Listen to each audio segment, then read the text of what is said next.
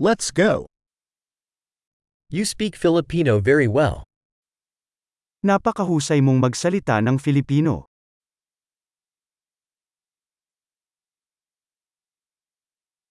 I finally feel comfortable speaking Filipino.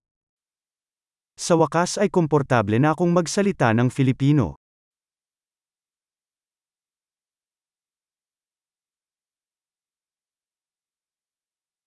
I'm not sure what being fluent in Filipino even means. Hindi ako sigurado kung ano ang ibig sabihin ng pagiging matatas sa Filipino.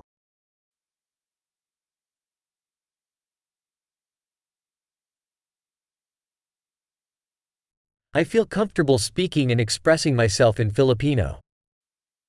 Comfortable akong magsalita at ipahayag ang aking sarili sa Filipino.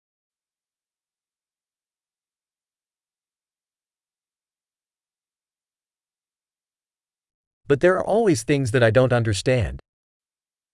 Pero laging may mga bagay na hindi ko maintindihan.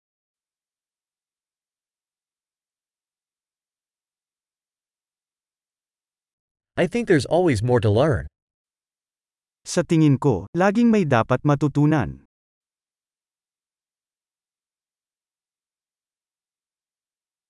I think there will always be some Filipino speakers that I don't fully understand. I think there will always be some Filipino speakers na hindi ko lubusang naiintindihan.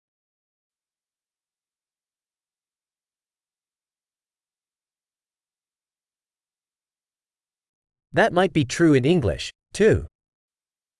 Maaaring totoo rin yun sa Ingles.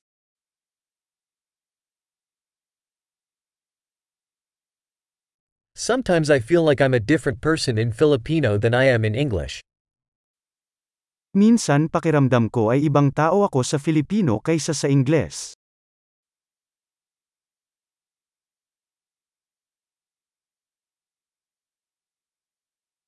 I love who I am in both languages. Gustong gusto ko kung sino ako sa parehong mga wika.